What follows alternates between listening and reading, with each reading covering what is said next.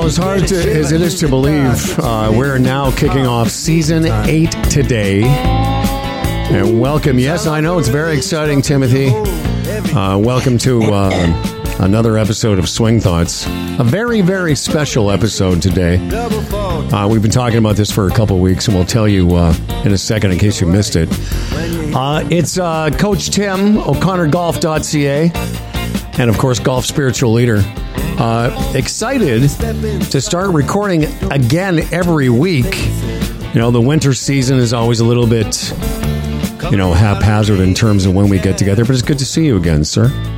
Good to see you, too. Welcome back to the Great White North, otherwise known as Canada, after your Mexican sojourn. Did the cold slap you in the face? It did. Briskly? I'll tell you, later when we're talking about the state of our games, I'll tell you, it's the longest I've ever spent working on my golf game in the winter, and I just kind of took for granted, you know, how grateful I was to be able to do that. But also, as speaking of what you just said, I hadn't worn pants. It's funny. I realized on Saturday when I got on the plane from Mexico, I'm like, I'm wearing pants for the first time since January. Isn't that a throwback to COVID that none of us wore belts for a year? No, exactly. Anyway, welcome everyone. We're excited to have you here back with us for the first week of the new season. As always, brought to you by TaylorMade Golf Canada and the new TaylorMade Stealth 2. Introducing the all-new TaylorMade Stealth 2, Stealth 2 Plus, and Stealth 2 HD Carbon Woods, designed with more carbon, more forgiveness. That's right. Learn more at TaylorMadeGolf.ca. I picked up my new driver on Monday. I was in the lab with the guys at TaylorMade. That's pretty... you know, we've talked about the elements of why stealth is so good, but I tell you, it's, you know what I said to the guy? I said, I'm not very technical. I just like the fact that it's shiny. I just like the fact you got home probably Saturday near midnight, very first business day. You're probably at the door of TaylorMade Monday before they open. Hello? Is anyone in there? Oh, yeah. It's funny. Like I saw my kids, which was a priority. And then I'm like, okay, good to see you guys. Daddy's got to go to TaylorMade. Also, our newest sponsor today, we want to make a mention. And we've kind of been hinting at this for a couple of weeks. Who is OscarBravo.com? Go and check out this brand of golf polos and golf attire. All we're going to tell you about it for the meantime, it's unlike any other golf stuff we've ever seen. Would that be fair? Absolutely. And you'll be the only person at your club to be festooned in such sartorial splendor. That is so well said. If you're looking to be festooned, who is OscarBravo.com is where we'd like you to go. And now, without further ado and delay, I said to this gentleman a few minutes ago, I said, there are very few people that have been on our show that literally need no introduction. And I think it's fair to say we've had a lot of very well-known golf people on this program over 8 years, but we'd be hard-pressed to find somebody more recognizable, not only in speech and in visage, but in knowledge and in impact on the world of golf over the last 40 years than our guest today. Please say hello. And the thing is, it's weird. He looks just like himself. Please say hello to David Leadbetter. Sir, welcome to the program. Thank you. Thank you, Howard. Pleasure to be here. And I like your music. I had a radio show on Sirius XM for a number of years, and Sultan of Swing was my introductory music piece. So, well, you are the Sultan of Swing. Good chat, good taste of music there, guys. Well, thank you, sir. You see the influence you have.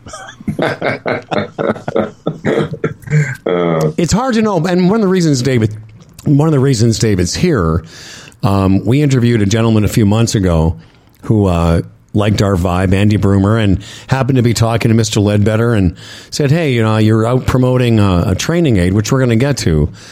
These two knuckleheads from Canada do a different kind of golf show, and here you are.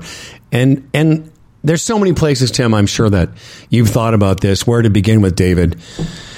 But I just want to say in 40 years of following the game of golf, I meant when I said, Mr. Leadbetter, there are very few people that have had an influence on the world of instruction. Do you ever sit back and think about how that's transpired from the early days of being around the European Tour to where you are now? I do sometimes. I have to pinch myself, honestly, to how, because it's really been an amazing journey. And I can't believe it. I'm actually into my sixth decade of actually teaching and coaching, because I started teaching when I was, believe it or not, 17 years old. I turned pro when I was very young, and I was an assistant pro. You know, I was born in England, but I grew up in Southern Africa and Zimbabwe, or Rhodesia as it was then, and I became an assistant pro when I was 17. And, you know, I was teaching from day one. I didn't know what the heck I was doing, certainly, but, you know, it was a way I could make some money because I wanted to play, and so... You know, I gave lessons. I used to hustle for lessons. And so it was sort of, that was my, I suppose, in the early years, it really, I don't know, I really enjoyed it from day one. I really enjoyed trying to help people. So I suppose I had a calling in some ways. So I do think that, I mean, it's amazing the journey that I've gone through. And I wouldn't, people say, how would you change things? And I don't think I would. I mean, it's, the game of golf has given me so much. I mean, obviously, it's the other side of the coin. Would I have rather been, you know, a successful tour player? Well, probably. I mean, I think that was my initial goal. But having said that, I think I chose a broader profession, which really allowed me to, I don't know, I suppose in a way, I've always been a teacher in some form or shape. My grandfather was one of Britain's leading osteopaths, and he was blind, and so he had this knack or instinctive ability to sort of help people put his hands on them and actually feel things. So whether some of that rubbed off, I don't really know. It might have done. You know, according to my mother, it did. But anyway, so yeah, it's incredible, really. You know, when I think in terms of, I had no idea in setting out. I had no goal to be a great teacher. It was just something I love to do, trying to help people, and from there spawned all these other things, whether it be academies and books and training aids and, you know, etc. And so you know, we've sort of somewhat created an industry. And so I mean, it's very nice, you know, people like Butch Harmon and what have you sort of say, hey, well, David sort of was a pioneer in this field. So in some ways, yeah, it's very, I'm very grateful for all of that and the things that have happened. Well, Mr. Leadbetter, I want to ask... yeah, well, you better keep calling me David, okay? Because as I Mr. is like, you know, hey, it's a little old. Well, you know, it's just, I actually think it's a pretty interesting tradition in golf for those people that you really respect, Mr. Yulon and Mr. Palmer. Sure. So thank you for that invitation. David, what changed for you in terms of you personally as a coach in working with Nick Faldo, and what change do you think that made to, you mentioned earlier, kind of like the industry of the golf coach as almost like an industry? Well, yeah, it's interesting you say that, because I mean, it's no question. Look, I started working with some of my compadres, I suppose, having just come back from Mexico. But anyway, you know, people like, you know, Nick Price. I mean, Nick was has been a lifelong friend of mine, Dennis Watson, Mark McNulty. So you take all these people from Southern Africa who I grew up with and played with. They were sort of my early victims, if you will, and guinea pigs. And, you know, Nick Faldo, no question, changed my career, because they say, our association was well chronicled. I think that was the thing. I mean, because here was Nick Faldo, who literally said, and throw the book at me. Let's start over here. I mean, he'd already sort of won the Order of Merit in Europe, and he won Hilton Head, I think, in 1984, because we started in 1985, and we sort of went to work, and not knowing really. I mean, okay, so I mean, I was treading water to some extent, because here he sort of put his life, I suppose, to some extent in my hands, and so I had there's a lot of responsibility there. And the interesting thing, Tim, was that we sort of plan on about a 2-year program. I mean, I think today with all the technology, et cetera, we might have shortcut that, but shortened the time period. But anyway, we figured about 2 years is, look, let's just give ourselves a 2-year plan here. And it was interesting when he won his first major at Muirfield in 1987. It was like 2 years and a month. It was ironic. And so, and I think it was so well chronicled, even back then. Obviously today with social media, I mean, you'd know every second what somebody was doing. But then it was, you know, even the newspapers, I mean, they were saying, well, what's happened to Nick Faldo? Who's this unknown coach that he's working with? He's ruining our boy and blah, blah, blah. You know, I mean, it was really, you know, I was, my name was sullied in a lot of, in most publications and newspapers and so on and so forth. And, you know, it's funny how things turn as soon as he won. But, look, obviously it was worth it. But it was a learning experience, not only for him, but certainly for me. I had the ideal student, somebody who was bound and determined and didn't let anything get in the way of his goal and his dream and his desires.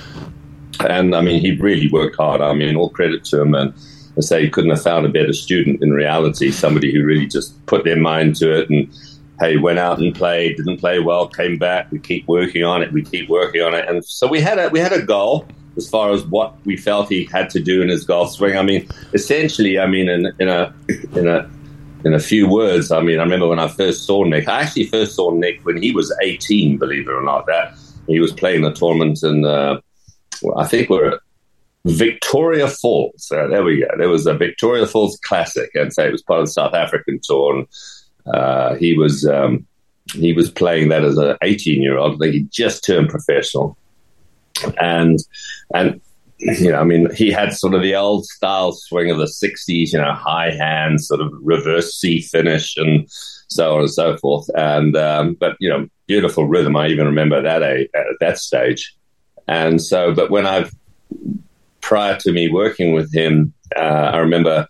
This was the days that coaches could actually walk inside the ropes at Augusta. I walked the course he was playing. I think he was playing with Nick Price at the time, but in a practice round. And I remember how high he hit it and how little roll he had on it. You know, it was amazing how much spinning imparted. And it was like the ball would, you know, several times. I mean, the fairways were damp, I remember, and it would pitch and almost come backwards. And so his major goal when we sat down was to win the Open. I mean, he really wanted to win the Open, and he felt that, look, he had to learn to flight the ball better and to control the ball in the wind. And so, you know, with that sort of very sort of uprighteous swing that he had and this sort of big, you know, hang back and reverse C, I mean, he didn't flight the ball very well. So the things we worked on really was to sort of round his swing off to get more compact, to be able to use his body more in the swing rather than his hands and his arms. And, you know, it was amazing that, yeah, he certainly drove the ball better after that. But the big thing is what he became a much, much better iron player. Because if you look at historically at all the greats, they've all been great iron players. Yeah. I mean, people who won at Augusta, I mean, virtually every one of them has been a great iron player. Not being able to. Well, certainly Nicklaus and Tiger Woods. But like, David, if you don't mind, I'm just going to jump in because there's a whole bunch of stuff, and we love hearing your stories. But there's a few things I wanted to ask you about the nature of change, and there's two things quickly. If we can just get a couple of answers. When you first started with Nick Faldo. Was it because it was all unknown in those days? And as you say, now maybe you could have truncated the time with technology, but it was a 2-year plan. And that must have been a bit scary for you because you were a contemporary-ish of those guys, Price, Watson, Faldo. And here's this guy who's already had some success, who's putting himself in your hands. So that's part one. Was that ever in those, were you a bit nervous, like, what if I screw this up? And secondly, what does that say to the, well, maybe we can talk about this after, because I do want to explore this idea with you, which I find fascinating, and a lot of golfers do, the nature of change in golf. Because Nick Price took 2 years. It was his full-time job to get better at golf, and it took that long to make a change.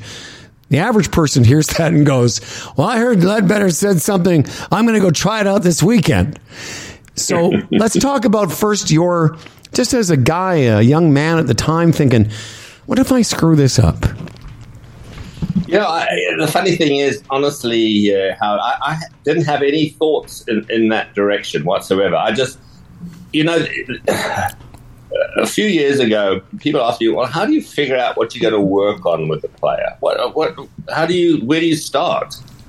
I mean, you know, obviously you can look at the basics and grip, posture, you know, swing playing, blah, blah, blah.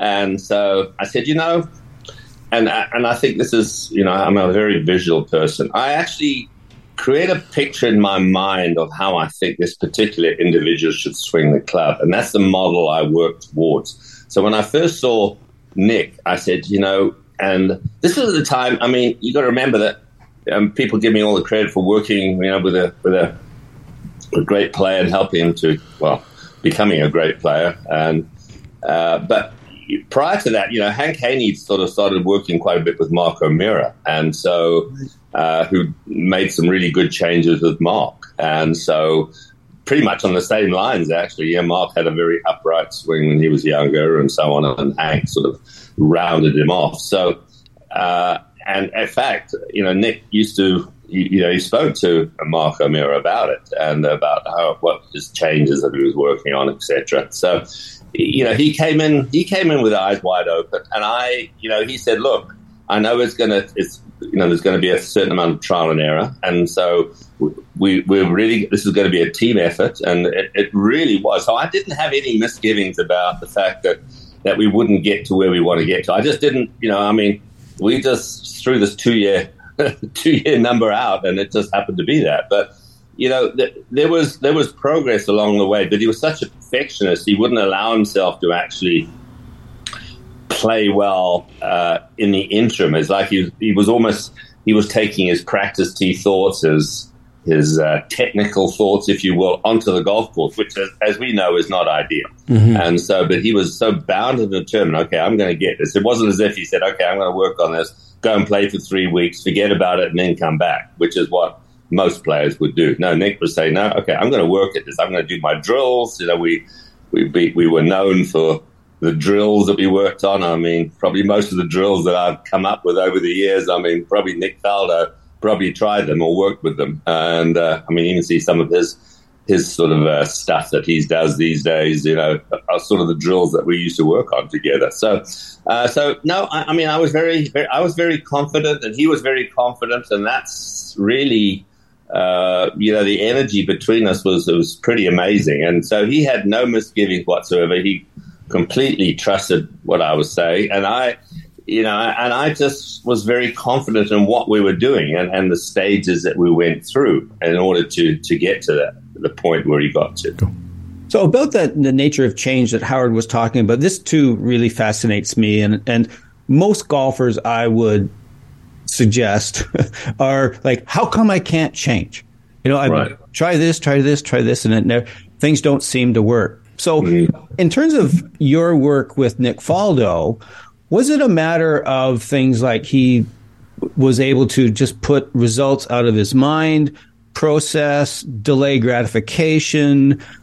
Did you have a process of where you, in essence, held him accountable? I'm just interested in that process of change. Yeah, well, it was a combination of things, Tim, and yes to all those little questions that you have there. But, you know, essentially, I think that the thing is, I mean, you have to put the responsibility on the player. I mean, look, the coach can only do so much. You can't hit the ball for them. And, you know, it is a case of obviously helping to build somebody's belief system up, which we were constantly doing. And so, and you saw, you know, there were little bits of lights at the end of the tunnel, even during the early stages. So it wasn't as if it was all bad at all. It was...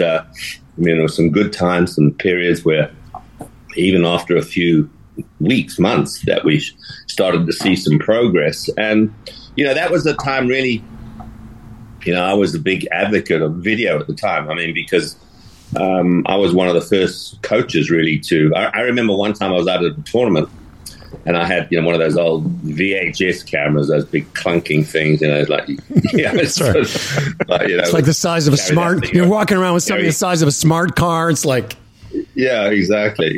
And so I remember I was at a tournament. I think, and this was sort of just maybe, probably mid '80s, probably. So I certainly, it was just after I started working with Nick, I think. But I remember I was at a tournament, and it was crazy because, I mean, I must have had, you know, not that I worked with all of them, but, you know, I probably saw 15 tour players that week who never actually seen their swings before on video. I mean, it was crazy, you know, it's like, and you think now, I mean, not only we're talking about video, we're talking about, you know, launch monitors and force plates, et cetera. And so, I mean, it was really, it was eye-opening, and the fact that he was he's a very visual type player too. That so video really helped him, and you know, I've always been an instruction buff, if you will, and I mean, I had photographs of different players, and you know, scrapbooks of players, and so on and so forth, and so we sort of looked at all this and made comparisons, and so it was sort of a combination of things that. And that allowed us to get to where we got to. I mean, some of it we muddled through. Some of it was, as I say, trial and error, as I mentioned. But it was, it was a real lesson for me in learning to be patient and maybe taking one step forward, half a step backwards, and that sort of thing. Well, and, David, let me just jump in with. Let me come in on that word patience, because I'm going to tell you a quick story. And I've told this story on the air a few times, about my older brother, who is an avid player, you know, late 60s, early 70s, shoots, 14 handicap. A couple years ago, he called me and said he was disgusted with his game. He goes, I've got to completely overhaul my swing. And I said to him, are you going to be moving into Leadbetter's basement? He said, what do you mean? I said, because unless you're moving in with David Leadbetter, like go live at his house for a year, you're not overhauling anything. And I bring that up because I know he'll find this amusing that we're actually talking to you now, but I've used you as a reference when I'm talked to people about, well, they want to change something in their swing. And I go, so let me just say this to you now that you're here. What is realistic? Because we're not all Nick Faldo. We don't have you standing on the range with us for 2 years and a month. As a guy that is a leader in instruction, academies and training aids and books, what do you say to the average person? What's realistic for them? Okay, so here's the thing. I have a theory that, and it seems to have worked out over the years, that when you get to sort of... mid to late 20s, you've sort of formed a DNA for your technique. I mean, we were at the very edge with Nick Faldo, because I think he was 28 when we started. So, you know, you see players in their 30s and their 40s, and they're trying to make big swing changes. I mean, maybe it can work on the range, maybe it can work at times, but you get under the gun, and guess what? Old habits reappear. And so... You know, to answer your question there, Howard, it's I think that, look, one has to be very, very careful. Look, there are certain basics, I think, that you can follow. I mean, if you look at golf swings, I mean, they are like fingerprints. They're all very, very different. There are what is the commonality with all these great players? I mean, players have tried to swing like, I mean. Tiger, for instance. I mean, it was just, I think, happenstance that Adam Scott used to look a little bit like Tiger. I mean, obviously, he probably had a vision in his mind of Tiger, and the fact they were working with Butch, it was sort of a, I think, pure coincidence, though, because you just don't see it. You don't say, well, look, that's this guy's Joe Blow. His swing is exactly the same as Sam Burns. You know, it just doesn't happen. I mean, the mannerisms, we're all different with the way we're built, the way we think. It's incredible that, you know, there are certain fundamentals, but I mean, even, you know, even if you work on certain fundamentals, posture, etc., I mean, the player still looks different. So, you know, I think amateur golfers have to be very careful about, I mean, especially today. Look, there's so much information out there. Look, you can go on YouTube, and I think there's about 7 million pieces of advice on the golf swing. Right? That was 7 million. I think you're underestimating. Yeah, I was going to say that was 7 million that was uploaded during your interview. And unfortunately, you see some people standing on the tee trying to think of all 7 million pieces at once. I think it's, I think it's absolutely desirable maybe to sort of improve and work on things, but I do think you need to have somebody overseeing it. Find a good teacher, find a good PGA professional in your area who can help to devise a plan for you, because there's a lot of factors that go into it. How much time do you have to play in practice? What are your goals? What's your physical ability like? What's your talent level like? All this has to be sort of thrown into the mix, and then you come out with a plan for this individual, right? We can't sort of tar everybody with the same brush. And that's why, look, I've written, 9 books now or something. And that probably maybe 25% of the readers are going to get something out of it, because people interpret things differently. Yeah, the old thing, there's a big difference between feel and real, right? So, it's a tricky thing. But if you want to get a plan, look, there's certain things that amateurs can do to get better. Look, as you get older, hey, try to do some sort of flexibility exercises to keep your motion going. Okay, maybe lose a little bit of weight so you keep your energy levels up through the round. Get a good solid setup position there with a good grip. Do some things.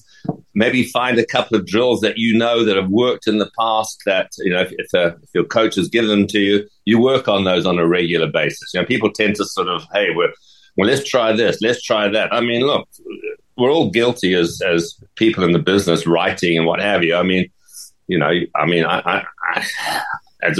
always say, well, am I bringing anything out new? Well, probably not. The wrapping may be a little bit different, but really the present's exactly the same. And so, and I have to say that probably, I wrote my first golf book I wrote was called The Golf Swing back in 1989. And okay? Both of us have that book. We both have it. In fact, I was just on before we started chatting here. I was just on the line to David Frost, who was a model in that book. Exactly. Mm-hmm. Right.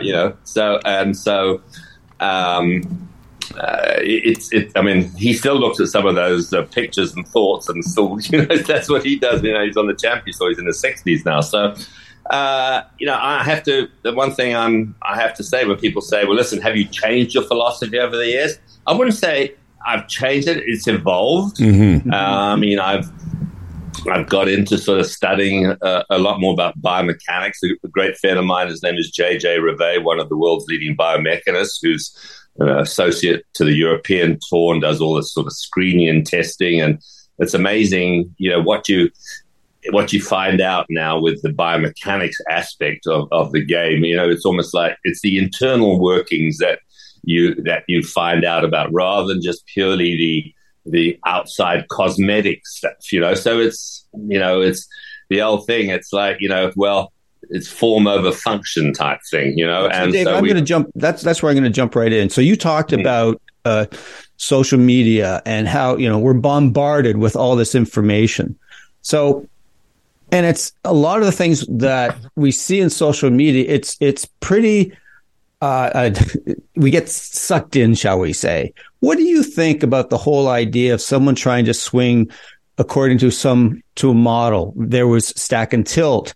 There was the X factor. There's the single plane swing, or people try to swing like, say, Rory McIlroy or Lydia Ko. What do you think about that whole thing around trying to swing like someone or adhere to a model versus perhaps owning your own swing? Yeah, I just don't think it works. It really doesn't. And so I think that as a teacher, I have all these ideas. Look, I'll take things from a stack and tilt, which there's some good stuff in it, some good stuff in all of it, but it doesn't mean that it's good for everybody. Look, your own late, great Mo Norman, they try to bring out a method based on him, natural golf, whatever it was called, and so... Single plane swing. Yeah, exactly. But thick grips and no wrist set and so on and so forth. And so... Yeah, it worked for Mo, obviously, but I mean, the guy hit 3,000 balls a day, and that's right. I mean, I used to watch him practice a lot, back in the day when he was down in Florida, and so, but I mean, it's sort of an, golf swing's very, very individual, isn't it? When you look at it, and so we're all going to swing differently. And I think in the end, it's like, look. How does that player get the club face on the ball in a consistent fashion? And so that's ultimately what you're working to as a coach, as a teacher. That's what you're working towards. We've been talking a lot about, as you can tell, the nature of change. When we started the show 8 years ago, our interest was, we thought to be a bit different, we would talk primarily with people about the mental side of the game.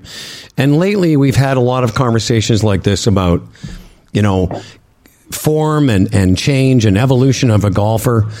And one of the things that you sort of introduced famously, but it's exploded, is the idea of training aids. A very good friend of ours, Martin Chuck from Tour Striker.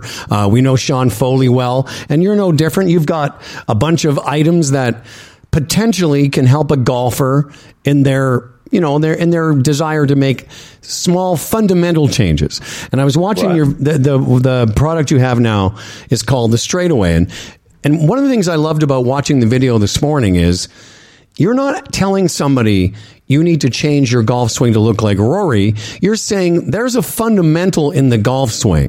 In the first couple of feet of this motion, there's some absolutes. Now, you can do whatever you want physically and how you look, but talk a little bit about the straightaway and why you think that first move off the ball is so important. Well, I think, it's interesting. I mean, I've always sort of looked at sort of the start of the swing, including, grip and posture are really important because that affects the first movement. So assuming somebody has a fairly decent grip and a fairly decent posture and they're aiming okay. But, apart from that, I think the common denominator, if you look at virtually every player. Now, there are a couple of exceptions, I have to say, but if you look at virtually every player, they have a distinct look where as they move the club back, the hands stay in and the club head is out, okay? And to me, it's a very difficult move. It's always been a very difficult move for me to, not to understand, but to actually get it through to a student, hey, this is what is supposed to happen. It's interesting, if you hold the club out in front of you, if you're holding a, almost like a baseball bat plane, if you move it back, it's like, the triangle moves together and if you stop it, maybe after you've moved the butt of the club maybe a foot, you have a look at it, the club head is outside the hand. But, I think, the big thing, especially when you look at amateurs, is that, I don't like the term takeaway, although I use it now more than I have done. I've always used the term move away because to me, there's always has to be a connection. The two most important ingredients in a swing, obviously, are the motion of the body and the motion of the hands and the arms and how you tie those two together in a synchronized fashion. And to me, if you look at the interesting thing is when you look at players today, it's interesting how look how many of them work on what I call the modern waggle. Okay, whereby you look at them all. It's Justin Thomas, Thomas. They're all at it. And Mike Weir was doing that. Weir was doing it for years. Yeah, exactly. We used to work a lot with Mike, and Mike did that. That was part of his routine. And it's interesting now. You don't see too many players with the old sort of, flippy-wristed sort of waggles. That's right. Yeah, exactly. You don't. And maybe Jason Duffner, he still does it, I think. But, But, even the Hogan, even the Nexus waggle, it was all about, okay, well, get the tension out of there. Well, yeah, that's one part of it. But it's interesting how, what is the point of working on things in your swing if the start is incorrect? Sure. Because you're going to be compensating, right? Right. It's as simple as that. And we know, hey, I would say, I'm going to say point blank. I say when Rory gets in trouble with his swing, we all say, hey, well, he gets the club stuck behind him and underneath and what have you. But that's the effect. If you look at, it's interesting when he makes, he's done a little TikTok thing about, hey, I always like to keep the club in front of me. I don't want to get the club behind me. Well, the problem is if you shove it out going back, you know, there's a – you think in terms of – I use this as an example because to me, synchronizing a swing is probably the most important ingredient in the swing. And it's not talked about that much. People say, oh, well, he's out of rhythm or he's, you know, his timing's off or something. And so they generalize. But if you think about it, if you're going to fly from New York to Toronto, you sure as hell wouldn't go through LA to get there. Okay, you wouldn't sort of. Okay, so you're going on a real roundabout. Not unless you have a really bad travel agent, you wouldn't, David. Exactly. But so my point being is that, you know, the more efficient you can make your backswing from a standpoint of the head, the hands moving on a simple track, the more chance you've got of synchronizing your arms and your body. Because you've got to remember your body sort of turns or rotates, coils, however you want to term it, to a certain extent, almost in a similar fashion every time. But now the distance that, you know, if you look at amateurs who sort of whip the club behind them, they then lift it up, they then, you know, it's like so many faults you can actually trace back to the takeaway, to the start. And so this little device that we've come up with, because I'm really excited about it, because to me, in all our testing, we've done it with lots of different players, you know, from seniors to men, women, juniors. Juniors, for instance, have a lot of times tend to have bad takeaways because they're using clubs that are too long and too heavy for them, so they're just struggling to get the club back. And so, yeah, you do get the odd guy like a John Daly who sort of, you know, his is an exception. And you could go back to Raymond Floyd, or you could go back to Nancy Lopez.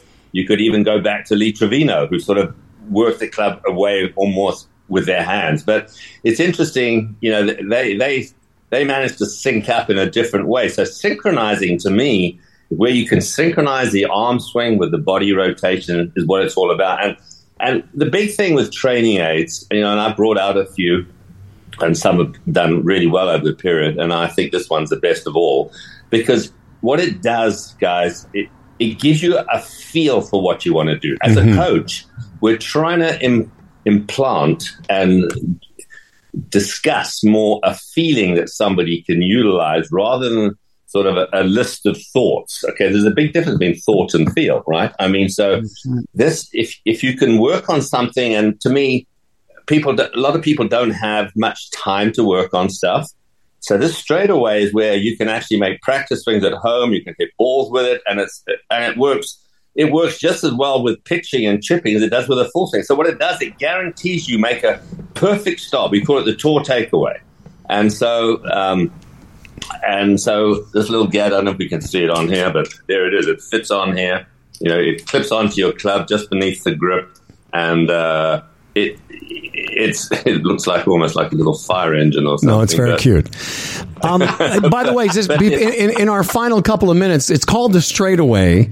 And when is this going to be available for people? You can go look it up online right now. But when will people be able to get it?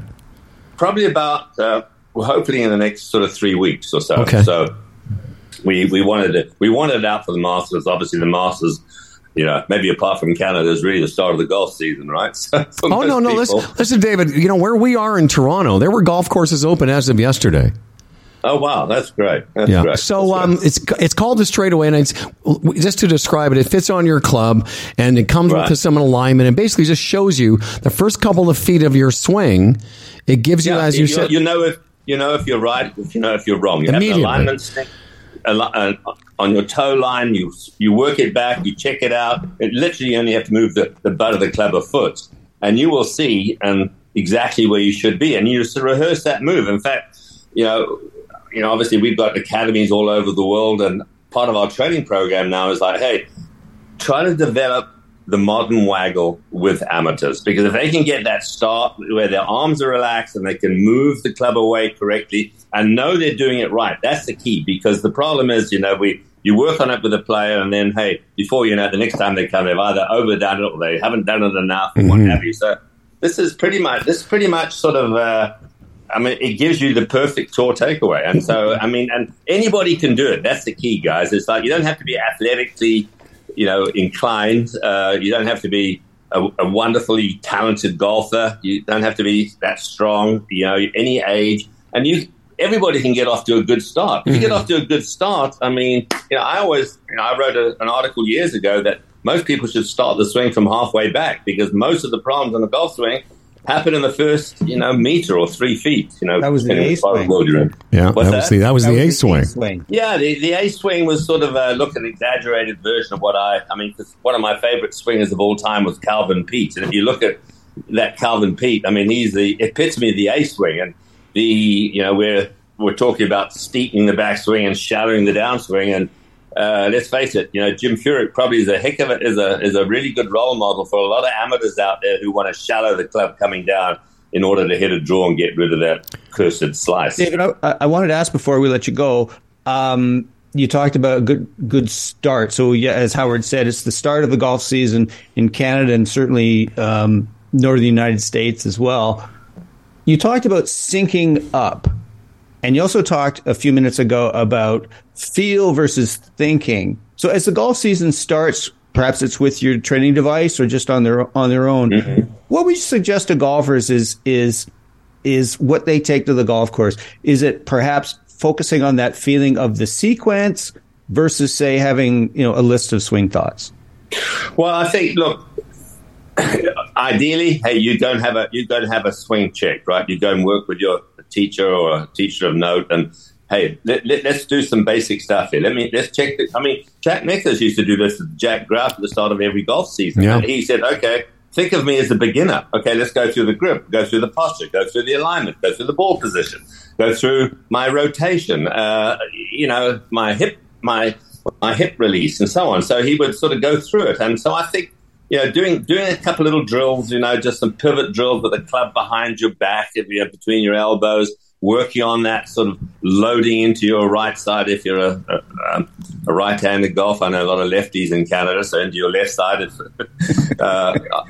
As you're going back, your trail leg, as people like to call it now. Okay, work into your trail leg, get some pressure moving down into your lead foot. I have to think. It's inclusive language. I know you're trying hard. Yeah. I mean, it's sort of woke golf language in my term. That's so funny. But yeah, in fact, I'm just finishing another book right now, which is I wrote a book years ago called Faults and Fixes, and this one's called You Fix It. By the way, got that book too, sir. Just so you know. Well, just a very quick story. So, the writer Ron Kaspersky from Golf Digest, the first sort of copy that he sent me, and everything was trail and lead, and I said, Ron, I said, look, it's like I have to think about what's the trail, what's the lead. I said, you know what you're going to do? We're going to write a paragraph.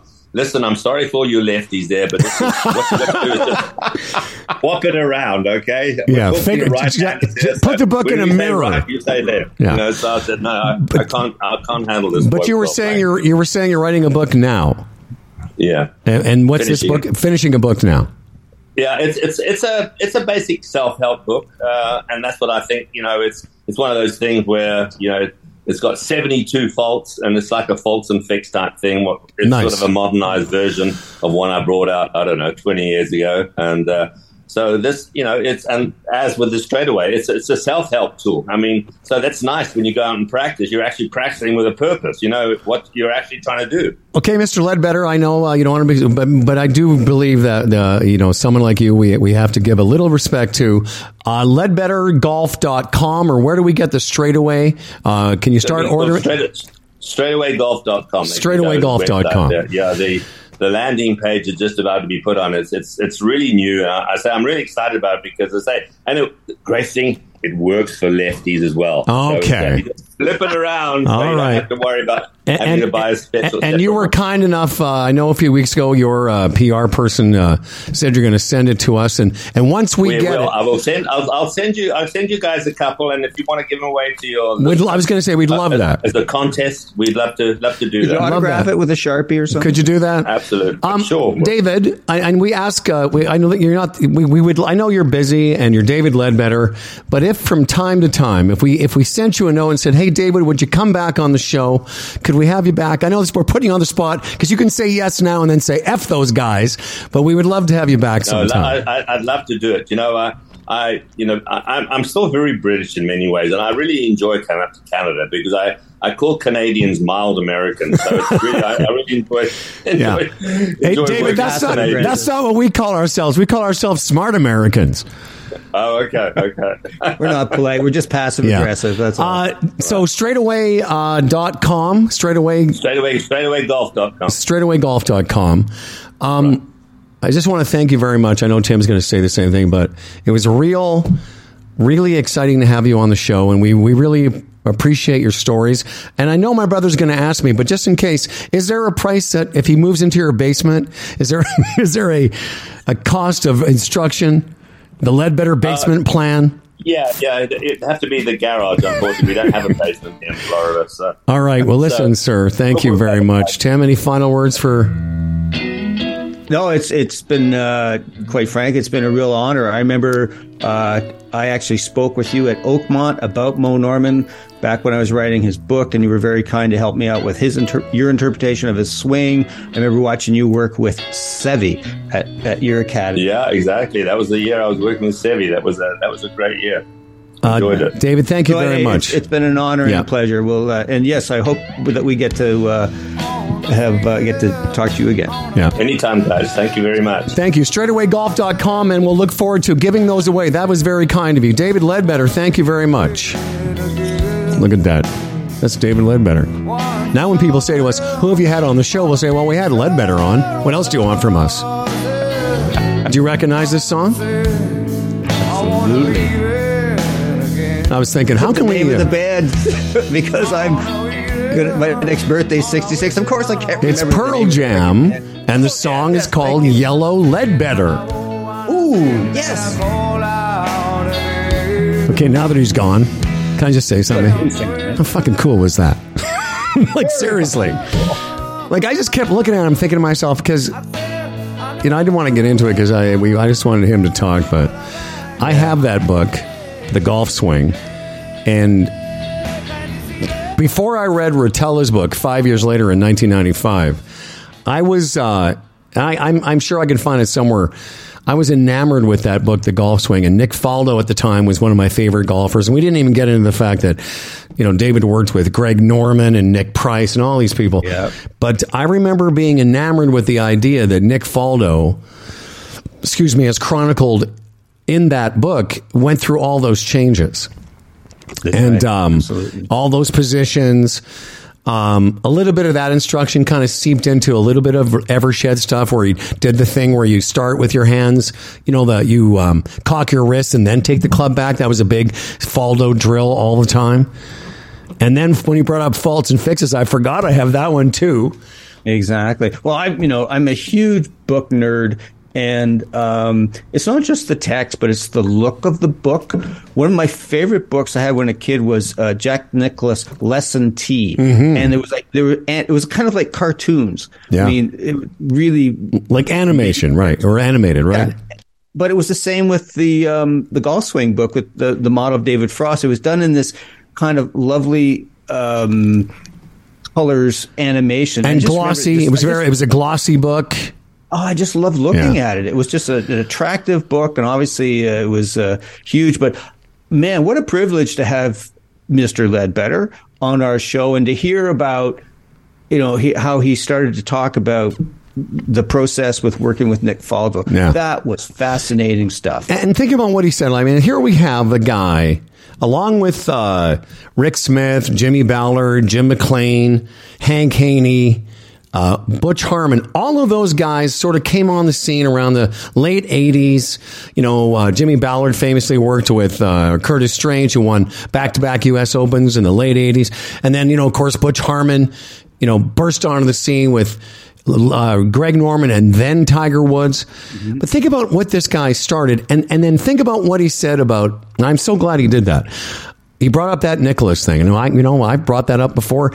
In Golf My Way, the Jack Nicklaus book, he famously said, and maybe we've even talked about this recently, 90-some% of everything you do in your golf swing happens before you take the club back.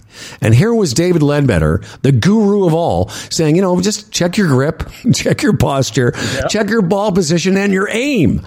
Because if you don't have that in somewhat organized fashion, you don't have a chance. All the other stuff you see online starts with, do you have some of those basics down? Yeah, absolutely. What's interesting is that he gets unfairly tagged as yet another one of those mechanics gurus who's having you chase after, moving body parts, shall we say.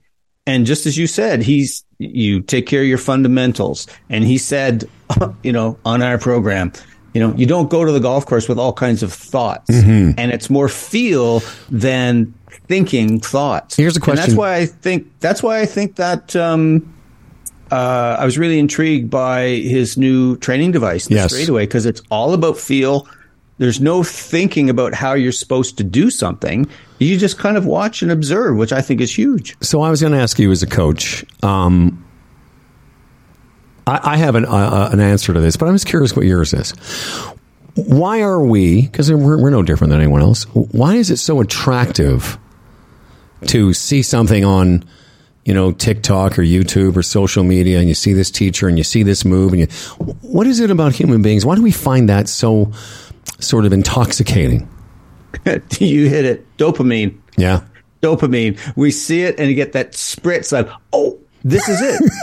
This is it. It goes right back to when we talked to Judson Brewer, the famous mindfulness psychiatrist. And he said, back when we were like knuckle dragging mouth breathers, some of us are still like that. I was going to say last week. Yeah, exactly. But when we found food, whoa, excitement, dopamine. Same with, you get an amazing sugar donut if you prefer dopamine. Mm-hmm. And the same for a golfer. When we see something that looks like, oh my God, The Secret, or this is going to fix my slice or whatever, it just hits us as like, oh, this is it. And so it's so tempting, seductive, addictive to go down that rabbit hole and into it. And unfortunately, like so many other things, we find that, oh, wait a sec, this isn't the secret. Yeah. Well, I'm intrigued by your answer, and I agree with it. What I would also say is, and working on the basics of your golf swing is pretty boring. It's just not very, there isn't a lot of dopamine in standing there in a mirror or watching your swing on video for how you set up and how your posture is, and back to, the fact that we're going to get these little training devices aside, but watching the video today, I thought, okay, there's a way to check that first couple of feet of your swing, which isn't very sexy to work on. You'd rather talk about, whatever is the Rory move or the Morikawa move. But to the average player who does what he says, which is suck it back inside. And as soon as you do that, even my buddy Henrik has said that to me. Sometimes when I get into trouble, I just start off too quickly. And he's been telling me this for 6.5 years. If I could just make the first couple of feet of my swing a little slower, what that would prevent me from doing is pulling it inside my right leg. You told me that. I've told you that. Here's the thing. It's a fault of a lot of players, good and, intermediate. But this thing that he's invented, and it's funny on the video, both of us saw today. We saw this video of Leadbetter talking about it. He said, I'm just sorry I didn't think of this earlier. Exactly. Because it's such a basic fundamental move. Yeah, but it was interesting how you kind of leapt on it when Mr. Leadbetter said about patience. Yes. Because working on your fundamentals, it's not sexy. People wanted to go to the driving range, hit drivers, and have fun with that, But if you aspire to becoming a low-digit player or just taking your game to another level, you've got to take care of those little things, those foundational pieces, like he said, setup, posture, ball position, alignment, all of that. And I would say that I like the way he said the move away. Yes. Which is the same. And people may say, well, that's just language. To me, it's the same way. Like Harvey Pinnock would never say you choke down on a golf club. We don't want the word choke down. That's so we grip down on it. Yeah. So it's the same with the move away. It's just I think a very it's an easy and fundamental, shall we say, approach to your game. And I thought it was cool that, and by the way, I did that. Just, I don't know if you noticed when I snuck that in, that your PR company was going to send us a couple of things, because I was trying to make sure that we get it. I'm sorry, well, just selfish. You are a veteran broadcaster, right? You know, it's that old pro thing. If it's free, take three. But I also think it's cool that he's going to give us some for us to give away, because I think it really will benefit our STDs, and I would love that. And by the way, speaking of giving away, we're going to have some. Oscar Bravo stuff to give away. We're going to have some TaylorMade stuff again to give away. We're going to set this up for everyone so that you can sort of share in the benefits that we get from being associated with these people. But I just want to go back to something that we were talking about on last week's show, and we mentioned it to each other before the show started today. We've had some good feedback on last week. And where I sort of shared the idea of been working on my swing for 3 months, not 2 years in a month, but 3 months, and ended up discovering that, you know, the real secret was in sort of the basics, in improving some of those fundamentals and working on my posture. And then after the show was over last week, I sent you that video of my swing. Yep. And it was interesting what you said, because even before you hit play, you could see there was a different look to what I was doing. 100%. And that is a achievable goal for everybody. I had more time than most people because I was away and I was in the sun. But what I learned through trial and error is that if you don't set up, and I've really changed my setup. I'm definitely more in a athletic, ready posture. I thought I was before, but not like I look now. That fundamental, foundational feeling, not to be too illiterate, is it makes you feel like you're going to hit it, that you just look like you're ready to hit the ball. And it is something everyone can do. Like, that's not hard to do. It's boring as shit. I'll give you that. It's really tedious to try and remind yourself to do it every time. But I think it's also beneficial. Well, we talked about integration, and that's what happens when you start to do the same things over and over again. They start to become who you are rather than having to think about it. And that is different. That becomes first reference to Fred Shoemaker today, is a direct experience. It's not something you're thinking about. It's not a concept. It's not something I have to remember. It's a direct experience that you feel. And when you can start incorporating and adding more layers of experience, particularly on fundamentals, you start to own them. Oh, hello, Stan. I haven't seen you in a long time. Yes, well, I apologize. It's thundering here. We're in a bit of a thunderstorm here, and he's freaking out. Like, he's just shaking. He does. No, I totally get it. He does this thing. Now, Freddie does this. Your dog, not Freddie, my partner. He starts to shake, and then he gets dandruff. Like, he starts to shed, like his skin sheds. It's really weird. Oh, buddy, it's okay. Yeah, Freddie, the other night, Freddie was the same thing. He's like, whoa, what's going on here? Okay. I'm not liking this. It's okay, buddy. I'm sorry. I hope I didn't cut you off in something. In the middle of something important. To me, and just one of the key things that came out of our discussion last week, which, yeah, you're right, it resonated with a whole bunch of people, was that it wasn't that you were chasing after some, idea of what, to go back to our conversation with Mr. Leadbetter about perfection or a model or something that you needed to aspire to.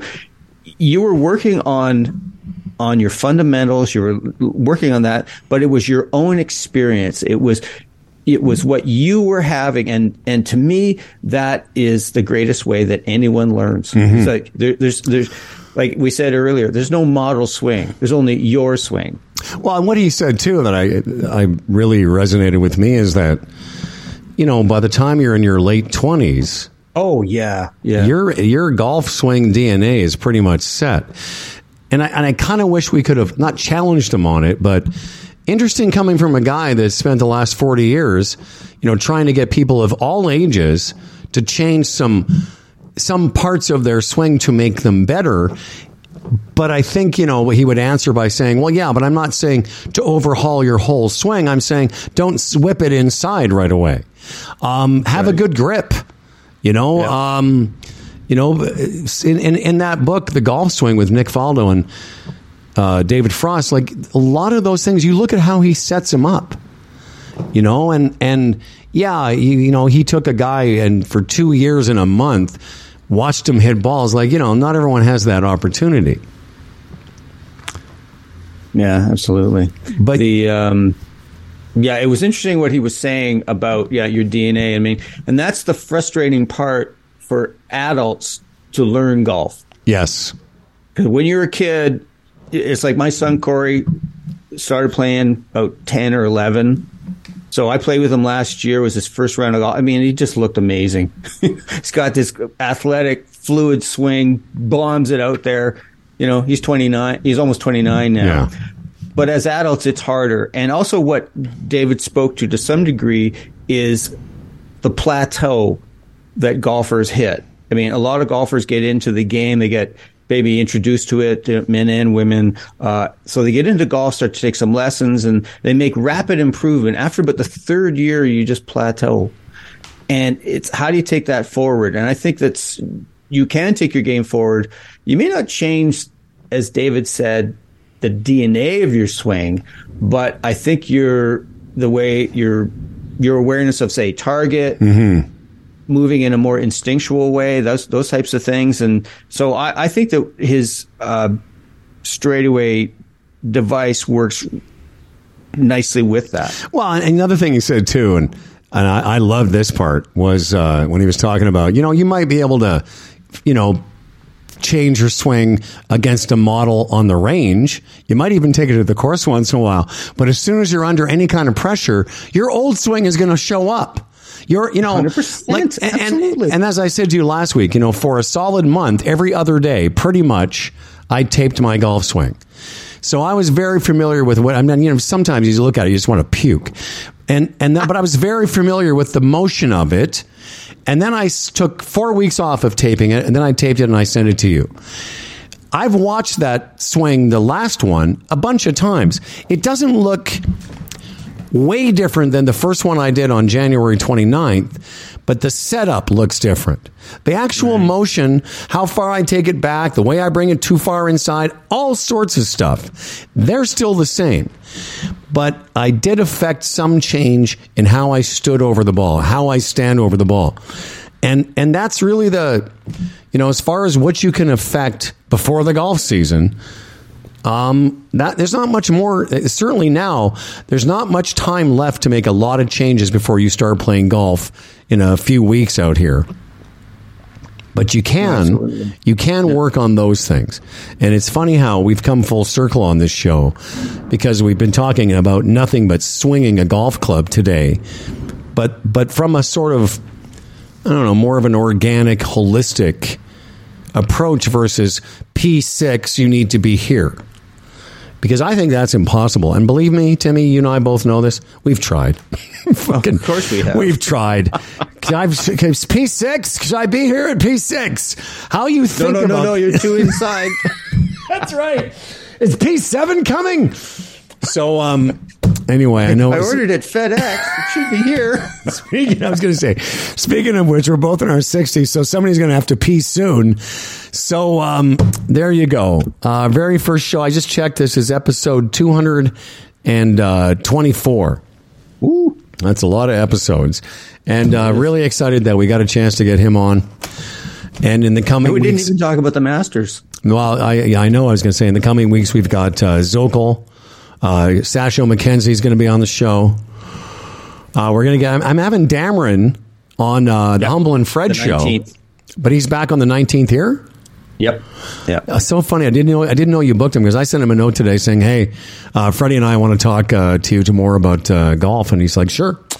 Because I thought... I was wrong. I kind of made a mistake. I thought he got to play in the Masters. But when he won his PGA Tour tournament, it wasn't won... of the tournaments that were designated as an invitee. Sadly. Yeah. So, hey, real quick. Yeah. You know who I think would be a cool dark horse pick this week, if you haven't already got him? Corey Connors. Come on. I agree. I agree. This guy is, and I love what Zinger said. Oh yeah! When he hit his final drive, he could hit it through a donut hole. I mean, perfect. Yeah, it was great. I watched all of that tournament. I saw him. It was a round. He never made a bogey. No, we're talking about Corey Connors, not Azinger. Yep, and never missed a shot. Hit it where he was supposed to, pretty much the entire round, and had some pressure on him on the end. But Freddie was doing one of our sponsors on the Humble and Fred show is Bodog. And he said, who do you think, when he was doing the read, he said, who do you think are the co-favorites to win? And I said, let me guess, Scotty Scheffler, Rory McIlroy. Yes. Yes. Tiger would be a good bet, I said to Fred. I think Tiger would be a good bet if you bet him to make the cut. Because I think that's the best you can hope for. Exactly. Joe LaCava said something in an interview I read today, Tiger's caddy, saying, if he could take a cart, he'd be contending tomorrow. No, I would believe that. Yeah. But he can't walk anymore. It's too hard. It's too hard on his leg. But one of the things, just back to Corey Connors for a sec, that he just exuded that calmness. Mm-hmm. And I love that the NBC talked to Mallory. I love his wife. His wife's really cute. And they referenced back to when she was going... freaking out in 2019. That's the first time. And I noted this time she didn't have the big silo cup full of wine. No. She had her kid. They had their, it's funny watching these kids grow up. They had their own kid there. What's that, buddy? They're all grown up now. Yeah, with a 3-year-old. It's going to be interesting. I've watched a little bit of the live from the Masters the last couple nights, and I just like Paul McGinley, and I like Chamblee, and McGinley and Chamblee go back and forth very nicely together. They do. And there's nobody. I mean, maybe Nance. That is, Rich Lerner is just a fine broadcaster, man. He's so good. So it's Immelman now is going to be the right hand man with Nance in the tower. He's been all this season. He replaced Faldo. Yeah, and he's been pretty good. I haven't seen a lot of the CBS stuff. I didn't watch any Pebble Beach, this will be Immelman's first kind of the big coming up. So that'll be interesting. But this is a holy week in a couple of different ways. Oh yeah, well, three different, because it's also the beginning of Passover tonight. I know that's the other religion. Faldo, by the way, speaking of Faldo, apparently he has come out of retirement. He's going to do a couple of tournaments for Sky Sports, including this one. I reached out to his people about coming on this show, so maybe we could tell him we had Mr. Leadbetter. Yeah, okay. Well, if Mr. Leadbetter's on the show, maybe Mr. Faldo should. Well, actually, Sir Nick. Sir Nick, yeah, that'll be great. That'll be our first Sir on the program. Well, listen, man, really excited that we had him on, and I think people are going to enjoy it. Thanks to our newest sponsor, who is OscarBravo.com. Go and check these golf shirts out, and as Tim said, it's you're going to be the only people that have one of these. They really are something else, and we can't wait to show them off. Hopefully by our next episode, we'll be able to... And by the way, I'm not 100% sure I recorded the video, but I'll see. And of course, the podcasts. Yeah, exactly. But also brought to you by TaylorMade Golf and the all-new TaylorMade Stealth 2 Fairway Woods. Introducing the all-new Stealth 2 Plus Fairway from TaylorMade. It's more than a golf club. It's like a cheat code for your game. Learn more at TaylorMadeGolf.ca. And Timmy, for the very first time in 224 episodes, we have an actual commercial. If there's one thing we know golfers want from a driver, it's distance. But there's actually two things: distance and forgiveness. That's why TaylorMade designed the all-new Stealth 2 with even more carbon for even more forgiveness. Wait, did you say forgiveness like far, or forgiveness like forgiveness? Forgiveness. I'm hearing far. Forgiveness. Exactly. Rory gets it. The all-new TaylorMade Stealth 2. Learn more at TaylorMadeGolf.ca. There you go. How legitimate is that? We had of evolution. We had Rory, Morikawa, and Tiger on the show.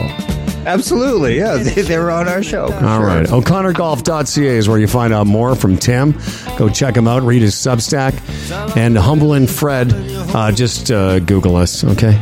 All right. We'll see you next time. A band is blowing Dixie, double fall time. You feel all right when you hear the music ring.